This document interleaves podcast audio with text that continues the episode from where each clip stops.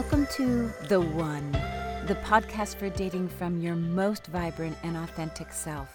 My name is Gina Catherine, and I am a confidence coach for love and sex. We know that we need to love ourselves, but nobody explains to us how to actually do this. This podcast has advice and practices on how to do just that. My mission is to help women deeply connect to their bodies, hearts, and minds. When we know, accept, and love ourselves, we draw in amazing partners and incredible experiences. I offer these words from the perspective of a usually straight, cisgendered, divorced, middle aged white woman. It is my heartfelt hope, though, that there are nuggets for anyone to use in their sex, love, and relationships. In this podcast, I will invite you to let go of the piece of you that hopes for love but is skeptical and ask you to believe and take action in dating from a place of deep self worth. The one exists, and they are you. With that, let's dive deep into this week's episode of The One.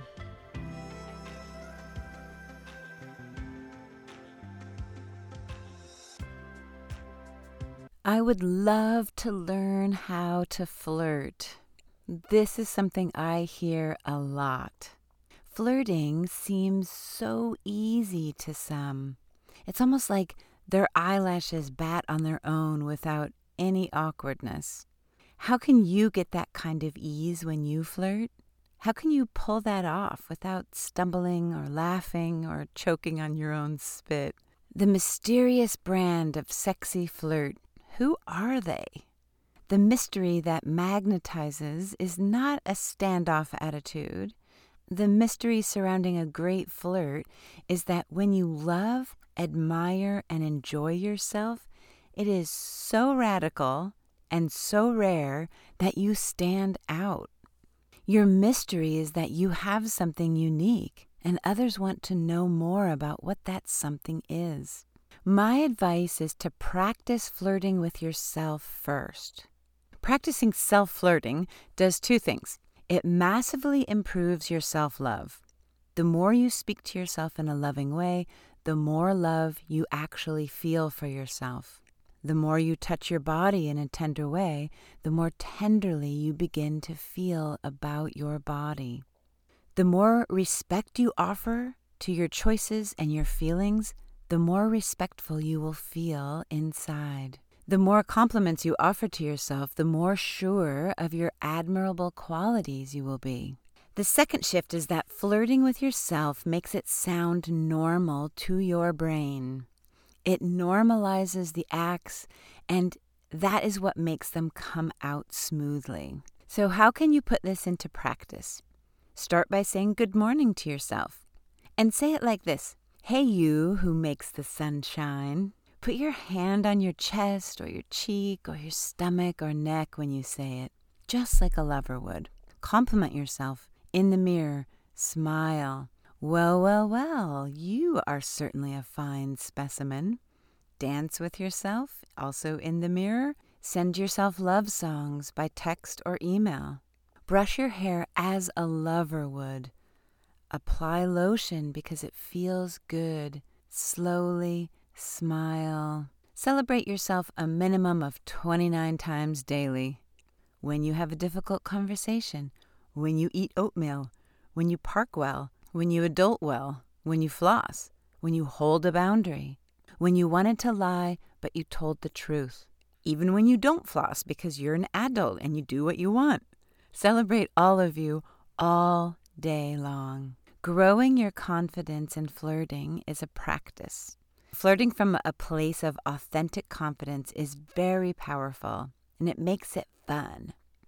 Others can sense insecurity and false confidence, and it's a real turnoff. Fill yourself with the attention, curiosity, respect, and admiration that you seek from others. Flirting from this place of fullness is like food shopping when you've already eaten. It is much easier to make healthy choices. Use meditations, mindfulness, and positive thinking to reinforce how amazing you are. Simple daily practices will make that feeling of amazingness your reality. Set the intention every morning of, I am playful and loving with myself. There's a difference between flirting and a come on. Flirting is like a gentle offering of your sweet and electric energy. It's like the swirling preamble, the toe in the water, an invitation to be in the same space with another. Coming on to someone is a bid for sex. It is the direct offering or the indirect offering to be sexual. The come on should always, always be with someone you have a previous and known mutual interest. Never with strangers, never with someone who may feel vulnerable at your overt sexual interest. This is a good time to acknowledge that even basic flirting without sexual innuendo can feel dangerous to some. The waters between flirtation and a come on can be pretty muddy. You don't know how your flirting will be received, so read the signals. The signals is a term that's thrown around so much, but it's not very well explained. So here, I will just say that signals can be verbal. It's when you use a curt or a clipped tone of voice, saying, I have this thing to finish, looking away. It's not an invitation to ask, What thing is that? Will I be interested? Please share. It's a definite buzz off. And then there's body language signals looking away, turning away. When someone sort of brings their shoulders in like they cave into themselves, it's a contraction, almost like the person wants to put body barriers between you and themselves. And the signals are also energetic, can be described as chilly or frosty, tight or closed. The number one way to be able to read interest in others and to be tuned in to the signals of others is to know your own body. Practice tapping into your body sensations, your tones, and you'll find it far easier to read these in others. When you speak the language of your own body, you understand body language. This is a skill that I teach in my coaching programs, but it is not one that many people nurture in themselves. Another way to practice the art of flirting is to observe it in others. How does being the witness to flirting feel to you? In heteronormative interactions, bombshell flirting annoys the hell out of me. The falseness of female weakness and a male falling all over himself to save her I have asked myself why this is so annoying, and I found through inquiry that it's because of this old patriarchal story of the feminine is weak and it's also manipulative. So, needless to say, that's not the kind of flirting that I engage in. I love the sort of electric currents of intellectual banter. I love to watch it on TV. I love to engage in this kind of banter with friends and also with dates. One of my favorite movies is Adam's Rib. They're both lawyers, they're both wildly clever and funny and sensitive. It's very sapiosexual. If there's no style of flirting that sits well with you, this is worth looking into. It's worth getting coaching around. You may need to get guidance around feeling safe with flirting. Maybe it's just getting clarity around giving and receiving. Maybe it's getting past a fear of rejection, Maybe you feel like you're going to be mocked for your efforts because you had in the past. All valid. Each person's resistance will show up differently based on your personal fears and your past wounding. Just give yourself a break as you're learning to flirt. Once you have a sense of ease in self flirting, practice flirting with everyone your aunt, your pooch, the person on the cable help desk. Hmm, actually, the human on the help desk line is more difficult to get than a date, so scratch that idea. My favorite person to flirt with is my female neighbor. She and I compliment one another, we make innuendos, and we just have a blast. Flirt without an agenda. Flirt because you're human with vitality and a deep knowing that this vitality is worth sharing with others. Flirt not to get attention, but to share it, to exchange. If your fear in flirting is a fear of rejection, here are some things to just be aware of. The first is not everyone will be receptive to your flirting. Know this ahead of time and understand that you're not interested in everyone, and neither will everyone be interested in you. People are busy or grouchy or worried about misunderstood or fearful, and they're just not tuned in to the present moment. none of that is really your concern. You flirt to celebrate your vibrancy. If you get shut down or ignored or rejected, celebrate yourself for trying, for being you and knowing that you're just not for everyone. Say, not everyone can show up and take the risk like I just did. Well done, me. Advice on one on one flirting is that people love to be noticed, to be seen and heard. I am a noticer, and so finding a topic is really easy for me. Again, I've spent time practicing noticing. I've spent time noticing things in myself, and it's why I'm a good noticer in others. Focus your attention on the person that you're flirting with. You won't need a recycled fallback line Liking a sticker on their laptop leads to a funny story of its origin. Noticing their speech pattern leads to a question of where they're from, maybe a cute guessing game. Paying attention to others will help shift energy away from any nervousness that you may feel.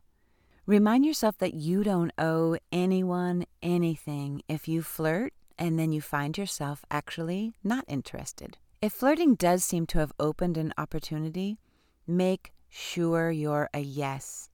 Check in with yourself. Can I see this person and I exchanging numbers? Do they smell good? Am I a hell yes? Just because you initiated something does not obligate you to do anything. Flirting ends or blossoms into something based on both parties. Every person responds differently to different types of flirting as well. There are lots of instructions out there on what men want or how to be the irresistible woman. And then they advise on hair tossing, the turn back, all of these sort of one size fits all brands of flirting are kind of gross. the main and most effective way to flirt is to be your authentic self. If I play acted a demure, soft spoken maiden, my flirting would go over like a mushy, week old cream puff. Same with someone who is naturally demure, trying to talk shit and play fight. It's not going to go. The only strategy is to know yourself well and flirt from a place of self love and that knowing.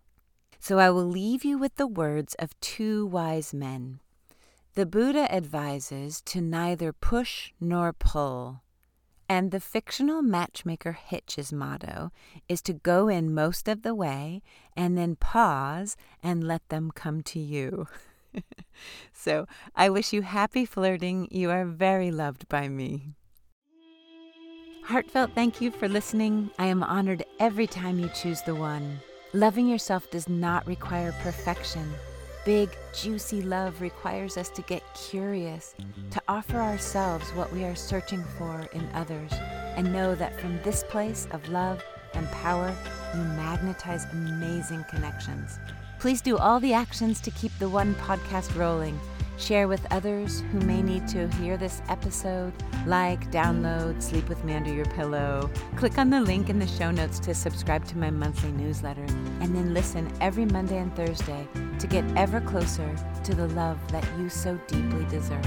You can also follow me on Instagram where I have tons of fun content to inspire you to be the one. You are loved by me.